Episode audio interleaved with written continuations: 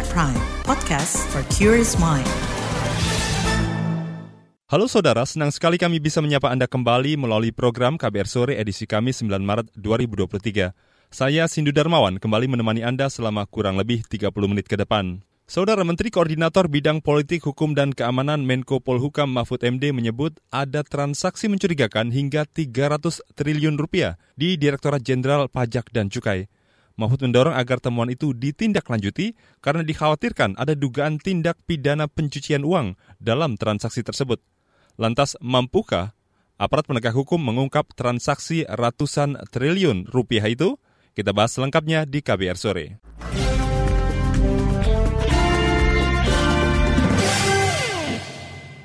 Saudara, temuan transaksi hingga 300 triliun itu disampaikan Menko Polhukam Mahfud MD usai menghadiri acara di Universitas Gajah Mada, Yogyakarta kemarin. Kata dia, transaksi mencurigakan tersebut ada di lingkungan Kementerian Keuangan, khususnya di Direktorat Jenderal Pajak dan Direktorat Bea dan Cukai. Berikut pernyataannya. Iya, sudah. Pertama, KPK sudah mulai analisis satu-satu. Ya, kemudian saya juga sudah menyampaikan laporan lain di luar yang 500 triliun yang TT-an itu juga saya punya, sudah saya serahkan sebagai ketua PPATK tim penggerak pemberantasan tindak pidana pencucian uang. Saya ketuanya, anggotanya Bu Menkyu, sekretarisnya ketua PPATK lulusan UGM sini Pak Ivan Yustiandana. Saya sudah dapat laporan yang pagi tadi, terbaru malah ada pergerakan mencurigakan sebesar 300 T di lingkungan Kementerian Keuangan yang sebagian besar ada di Direktorat Jenderal Pajak dan Bea Cukai. Itu yang hari ini. Kemarin ada 69 orang dengan nilai hanya tidak sampai triliunan, ratusan miliar. Sekarang hari ini sudah ditemukan lagi di sini kira-kira 300 T itu harus dilacak. Dan saya sudah sampaikan kepada Bu Sri Mulyani, PPATK juga sudah menyampaikan. Kenapa saya bicara kepada saudara, ya kita kan tidak bisa sembunyi-sembunyi di era sekarang. Saya tidak ngomong, itu juga bisa bocor keluar. Ya, maka saya sampaikan, mendahului berita hoax. Ini yang saya sampaikan ini tidak hoax, ada datanya tertulis. Cukup ya. Itu tadi Menko Polhukam Mahfud MD. Sebelumnya, Pusat Pelaporan dan Analisis Transaksi Keuangan PPATK mengungkapkan sejumlah motif pelaku tindak pidana pencucian uang TPPU. Modus salah satunya diduga dilakukan bekas pejabat pajak di Direktorat Jenderal Pajak, Kementerian Keuangan Rafael Alun Trisambodo. Berikut pernyataan jurubicara PPATK Natsir Kongah.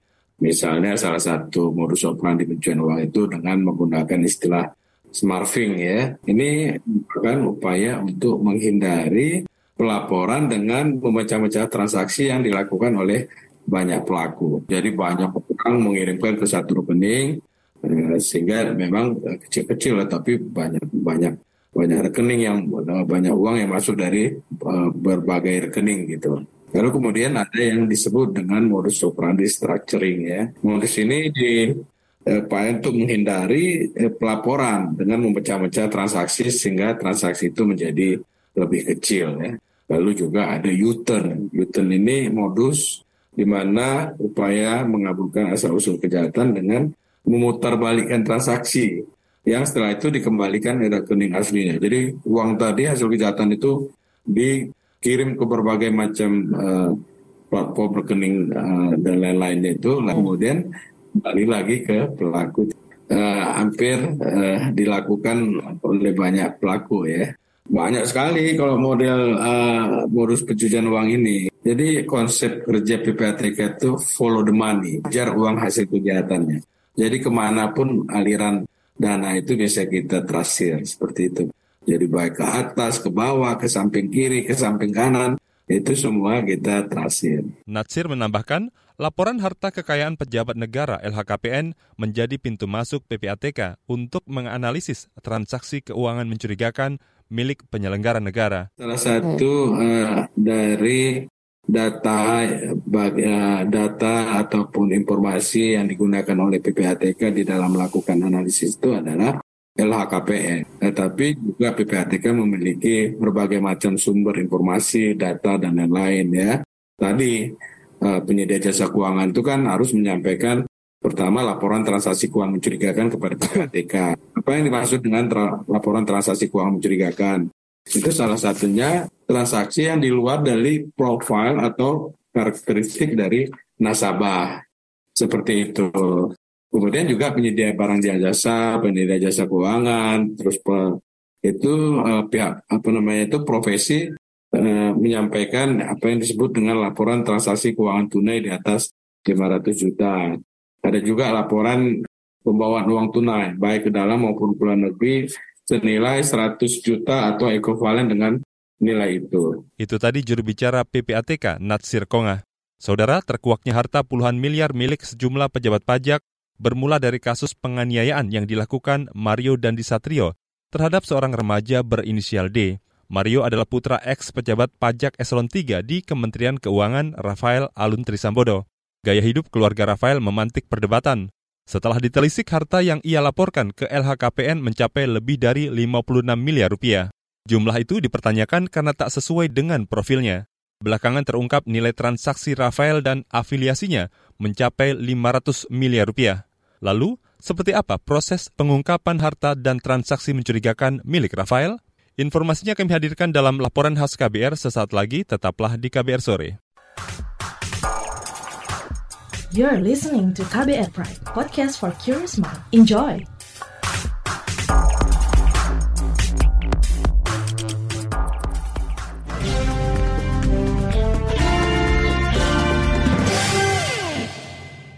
Saudara, kekayaan puluhan miliar pejabat negara disorot publik utamanya setelah Rafael Alun Trisambodo dicopot Menteri Keuangan Sri Mulyani karena hartanya dianggap bermasalah. Transaksi keuangan janggal yang pernah dilakukan Rafael juga telah diendus oleh Pusat Pelaporan dan Analisis Transaksi Keuangan PPATK. Bagaimana? Aparat akan mengungkap kasus ini? Simak laporan khas KBR yang disusun Astri Yuanasari. Kasus bekas pejabat pajak Rafael Alun Trisambodo terus mendapat sorotan. Apalagi setelah Pusat Pelaporan dan Transaksi Keuangan PPATK menemukan mutasi uang berskala besar di sejumlah rekening yang terkait Rafael dan keluarganya. Mutasi mencapai 500 miliar dalam kurun waktu 4 tahun. PPATK pun membekukan puluhan rekening itu. Bahkan, Menteri Koordinator Bidang Politik, Hukum, dan Keamanan Mahfud MD menyebut ada transaksi mencurigakan senilai 300 triliun rupiah di lingkungan Kementerian Keuangan yang terakumulasi sejak 2009. Transaksi besar tersebut sebagian besar berada di lingkungan Direktorat Jenderal Pajak dan Direktorat Jenderal Bea dan Cukai. Komisi Pemberantasan Korupsi KPK pun membidik Rafael dan sejumlah orang, termasuk bekas Kepala Kantor Bea Cukai Yogyakarta, Eko Darmanto. Eko dicopot dari jabatannya karena kerap pamer gaya hidup mewah dan tidak melaporkan harta kekayaan sepenuhnya ke KPK. Berdasarkan LHKPN Desember 2021, Eko mencatat kekayaan senilai lebih dari 12 miliar rupiah dan utang sebanyak 9 miliar rupiah. Deputi Pencegahan Komisi Pemberantasan Korupsi KPK Pahala Nainggolan mengatakan ada indikasi kejanggalan pada harta Eko. Oleh karena itu, Eko akan diperiksa KPK untuk dimintai klarifikasi terkait hartanya. Terkait dengan saudara Ede, memang belum kita verifikasi karena sistem bilang ada yang salah, ada yang aneh dari angkanya, kita sebutlah outliers. Tapi pada hari ini di KPK kita putuskan saudara Ede akan langsung dilakukan pemeriksaan terhadap LHKPN-nya. Saat ini Komisi Pemberantasan Korupsi KPK juga telah meningkatkan status perkara bekas pejabat pajak Rafael Alun Trisambodo ke tahap penyelidikan. Peningkatan status dilakukan karena Rafael diduga melakukan tindak pidana pencucian uang atau TPPU. KPK menyelidik Rafael karena laporan harta kekayaannya tidak sesuai dengan profilnya sebagai pejabat eselon 3 di Kementerian Keuangan. Dari hasil paparan tim LHKPN yang juga dihadiri lintas direktorat di KPK dan juga tentu pimpinan, gitu ya, pimpinan KPK, maka disepakati terkait dengan pemeriksaan LHKPN RAT saat ini benar ya telah ditingkatkan pada proses penyelidikan. Sehingga berikutnya secara teknis tentu nanti akan dilakukan permintaan keterangan terhadap pihak-pihak terkait oleh tim LHKPN dan juga penyelidik KPK. Terkait dugaan tindak pidana pencucian uang itu, Direktur Jenderal Pajak Suryo Utomo mengatakan, Direktorat Jenderal Pajak kini juga memeriksa kepatuhan pajak dari 6 perusahaan dan 1 konsultan pajak yang terafiliasi dengan Rafael Alun Trisambodo. Perusahaannya siapa aja, mungkin teman-teman wartawan juga sudah mendengar dan memahami. Pertama GTA, yang kedua SKP, 3 BHA, 4 CC, 5 BDA, 6 RR, yang ketujuh adalah SCR. Jadi menyambung yang disampaikan oleh Pak Irjen, dan ini merupakan pengembangan dari klarifikasi LHKPN yang dilakukan oleh KPK.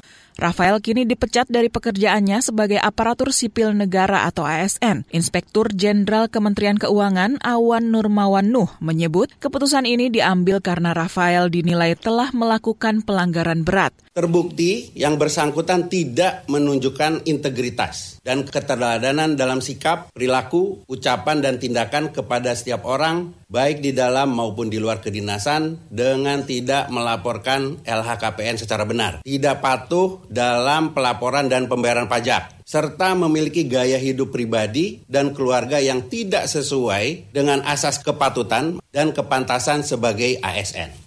Awan menjelaskan masih terdapat latar belakang selain persoalan integritas yang menjadi alasan Rafael layak diberhentikan dari Kementerian Keuangan dan statusnya sebagai ASN, seperti tidak melaporkan harta kekayaannya dengan lengkap sebagaimana yang seharusnya. Pengamat kebijakan publik Trubus Rahardiansyah mengatakan, kasus Rafael membuat publik semakin mencurigai kekayaan milik sejumlah pejabat pemerintah. Ia menilai pemerintah telah gagal dalam mengawasi kekayaan para pejabatnya. Pemerintah sendiri, dalam ini Kementerian Keuangan, telah gagal ya melakukan pengawasan secara ketat kepada anak buahnya, sehingga di Dijen Pajak itu banyak oknum-oknum pegawainya itu yang memiliki kekayaan yang tak wajar. Kan sekarang ada RUU perampasan aset misalnya, itu segera digulkan itu, terus mengenai pembuktian terbalik itu juga harus digulkan, supaya jadi undang-undang, jadi payung hukum untuk memberantas orang-orang atau ASN-ASN yang sering melakukan perbuatan perilaku koruptif itu.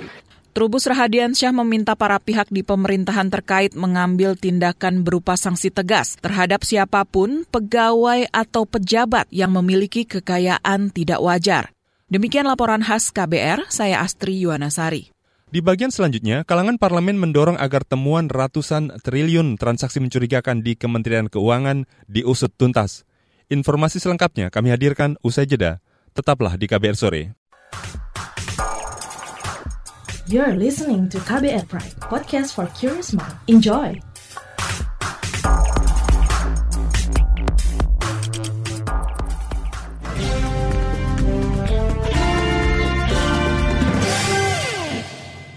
Saudara, Komisi Hukum DPR mendorong Pusat Pelaporan dan Analisis Transaksi Keuangan PPATK mengungkap transaksi ratusan triliun di Kemenkeu. Transaksi itu sebelumnya disampaikan Menko Polhukam Mahfud MD. Anggota Komisi Hukum DPR Taufik Basari meminta ada penindakan hukum jika terbukti ada pelanggaran pidana dalam transaksi tersebut. Ya, pertama tentunya kita berharap PPATK menelusuri seluruh transaksi mencurigakan dan profil-profil penyelenggara negara yang tidak sesuai dengan harta kekayaan yang dimilikinya. Dan kita tentu dukung apa yang dilakukan oleh PPATK ini. Dan apabila ada kemudian temuan-temuan yang mengarah pada pidana, ini kita berharap dapat ditindaklanjuti secara pidana. Itu yang pertama. Yang kedua, berdasarkan laporan ini, seluruh kementerian ya, itu harus kemudian melaksanakan pengawasan yang ketat kepada jajarannya dengan membangun sistem pengawasan melekat langsung dari atasannya. Yang saya maksud adalah yang paling bisa mengetahui apakah kekayaan dari penyelenggara negara itu sesuai dengan profilnya ataukah diduga diperoleh dengan halal atau tidak, itu yang paling memahami adalah atasannya secara langsung. Kenapa? Karena ini menjadi penting sebagai bagian untuk kita tetap mengharapkan adanya kepercayaan publik terhadap penyelenggaraan pemerintah ini. Kalau misalnya penyelenggara pemerintah yang kita berikan tugas dan amanah untuk menyelenggarakan pemerintahan, mengurus persoalan kita, tapi kemudian gaya hidupnya itu tidak sesuai dengan profil pendapatannya, tentu kan ini akan mengurangi kepercayaan publik kepada pemerintah. Nah, itu yang menurut saya harus dilakukan ke depannya, belajar dari laporan-laporan ini. Itu tadi anggota fraksi Partai Nasdem yang juga anggota Komisi Hukum DPR Taufik Basari. Sementara itu, Kementerian Keuangan mengaku belum menerima informasi terkait adanya aliran dana mencurigakan senilai 300 triliun rupiah. Inspektur Jenderal Kemenkeu Awan Nurmawan Nuh menegaskan akan mengecek kebenaran informasi tersebut dan berkoordinasi dengan pihak terkait. Mungkin saya jawab dulu yang 300T itu ya, gitu ya, 300T itu ya. Memang sampai saat ini kami belum, khususnya Inspektorat Jenderal ya, belum tahu, tapi kami belum menerima informasinya seperti apa gitu. Nanti akan kami cek gitu. Kami memang masalah ini udah tahu tuh di pemberitaan ya masalah ini, tapi nanti akan kami cek. Awan Nurmawan Nuh membantah bahwa Kemenkeu baru bergerak saat kasus Rafael Alun Trisambodo viral. Ia menegaskan laporan yang masuk ke Kemenkeu terkait transaksi janggal pegawai tetap ditindaklanjuti. Oh ini seolah-olah nih viral baru tindak lanjut gitu kan gitu ya. Gimana nih dulu udah ada dapat informasi kok kayaknya pembiaran gitu ya. Nah saya jelaskan ya gini. Jadi terkait dengan informasi dari PPATK itu sebenarnya ada dua. Satu yang sifatnya informasi, satu yang sifatnya LHA, laporan hasil analisis. LHA ini bukan biasanya diserahkan kepada aparat penegak hukum. Jadi kalau Kementerian Keuangan, Itjen, itu menerima informasi. Nah informasi ini ya kan bisa sifatnya Itjen, Kemenkeu itu proaktif minta ke PPATK atau PPATK yang aktif memberikan kepada kita.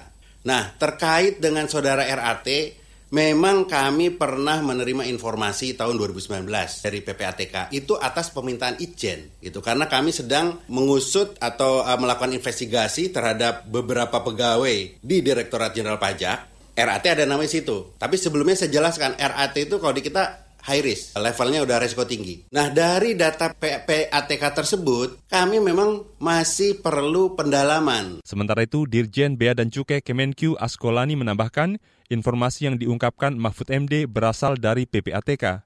Oleh sebab itu, Dirjen Bea dan Cukai bakal berkoordinasi dengan Mahfud maupun PPATK terkait temuan yang disampaikan. Yang disampaikan Pak Menko Polhukam baru disampaikan pada hari ini. Tentunya infonya basisnya adalah dari PPATK. Dari hal itu perlu koordinasi. Tentunya info itu kan belum diterima oleh Pak Irjen, sehingga pasti nanti Pak Irjen akan komunikasi dengan Pak Menko Polhukam mengenai hal itu. Dan pengalaman kami juga selama ini, kemungkinan Irjen juga akan klarifikasi ke PPATK untuk bisa melihat langsung, mendapatkan langsung, dan juga membedah mengenai info yang tadi disampaikan. Jadi kemungkinan itu yang akan dilakukan segera oleh Pak Irjen sesuai dengan mekanisme yang ada selama ini.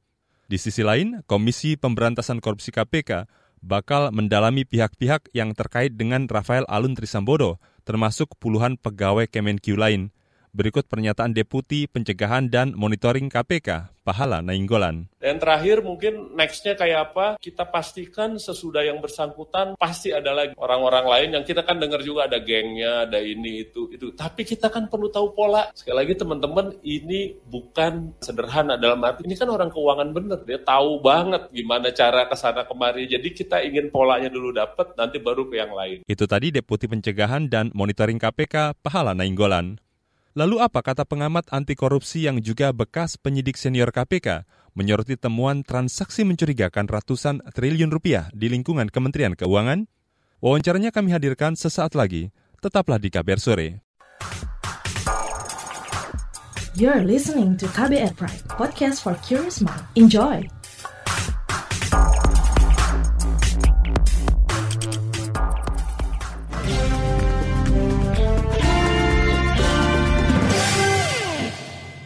Saudara, bekas penyidik senior KPK Yudi Purnomo Harahap prihatin dengan temuan transaksi mencurigakan sebesar 300 triliun rupiah di Kementerian Keuangan. Ia meminta kasus ini dijadikan momentum untuk menindak tuntas dugaan pencucian uang hasil korupsi. Selengkapnya berikut wawancara jurnalis KBR, Astri Septiani dengan bekas penyidik senior KPK Yudi Purnomo Harahap. Soal transaksi mencurigakan sebesar 300 triliun di Kemenkeu begitu. Bagaimana pendapat Anda? Apakah artinya masih terbuka celah korupsi yang besar begitu, terutama dengan metode pencucian uang? Kalau korupsinya hanya kecil, ya itu kan hanya untuk kebutuhan sehari-hari. Tapi karena korupsinya besar, maka dia harus mengaburkan, menyamarkan, atau menyembunyikan asetnya melalui pencucian uang. Sehingga seolah-olah nantinya setelah proses layering gitu kan, setelah proses nanti Wakil replacement, layering gitu kan, integration gitu kan, pos-pos TPPU itulah, maka nanti kan dianggap seolah halal gitu, seolah berasal dari sumber yang resmi. Nah itu nanti akan mereka gunakan. Memang ketika kita melihat ya dari hanya 169 orang ya, itu mencapai 300 triliun sebagai pengembangan informasi ya, dari sebelumnya kan yang Rafael Alun kan itu 500 miliar gitu ya, transaksi ini kan transaksinya gitu kan, artinya kan sangat luar biasa, ini melebar kemana-mana gitu. Dan tentu ini kita sangat prihatin ya, di tengah kondisi masyarakat yang saat ini sedang susah ya kan, kemudian juga bahwa pajak pun gajinya tuh juga udah besar gitu ya, dibandingkan dengan PNS-PNS di tempat lain, ternyata masih korup juga. Jadi gaji besar ternyata tidak menjamin orang untuk tidak korupsi, seperti itu. Nah tentu permasalahan-permasalahan ini kan jangan sampai kita kehilangan momentum. Apakah artinya dengan temuan ini bakal ada temuan-temuan lainnya begitu soal dugaan korupsi dengan metode pencucian uang? Dan juga bagaimana pengalaman Anda ketika menjadi penyidik KPK dulu terkait pencucian uang ini? Saya sering menemukan ketika saya menjadi penyidik,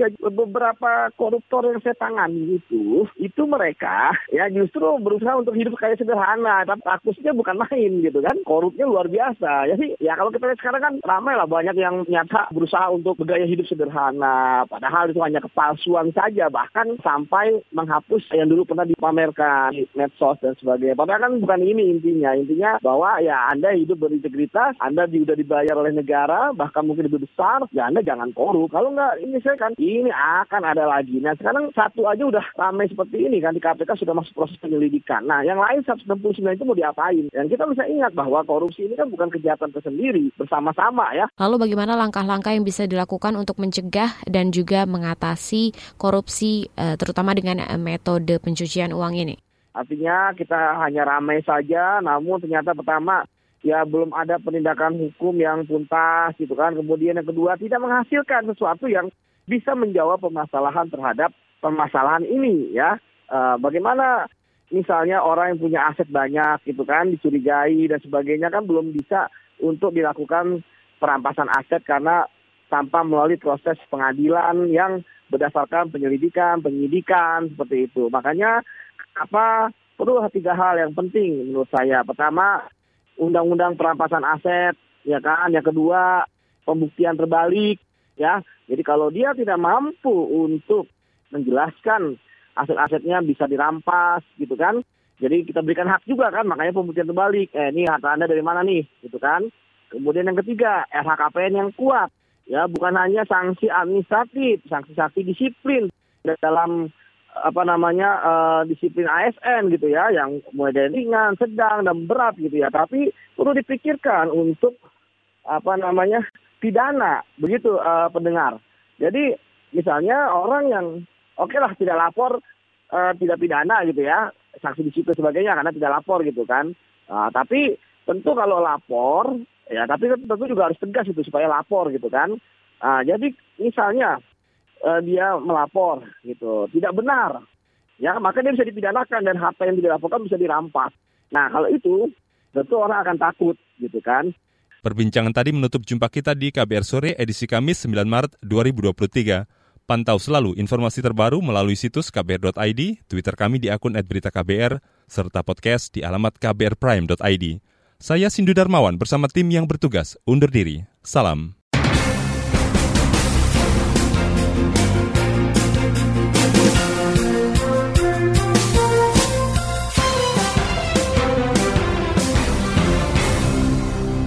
KBR Prime, cara asik mendengar berita. KBR Prime. Podcast for Curious Mind.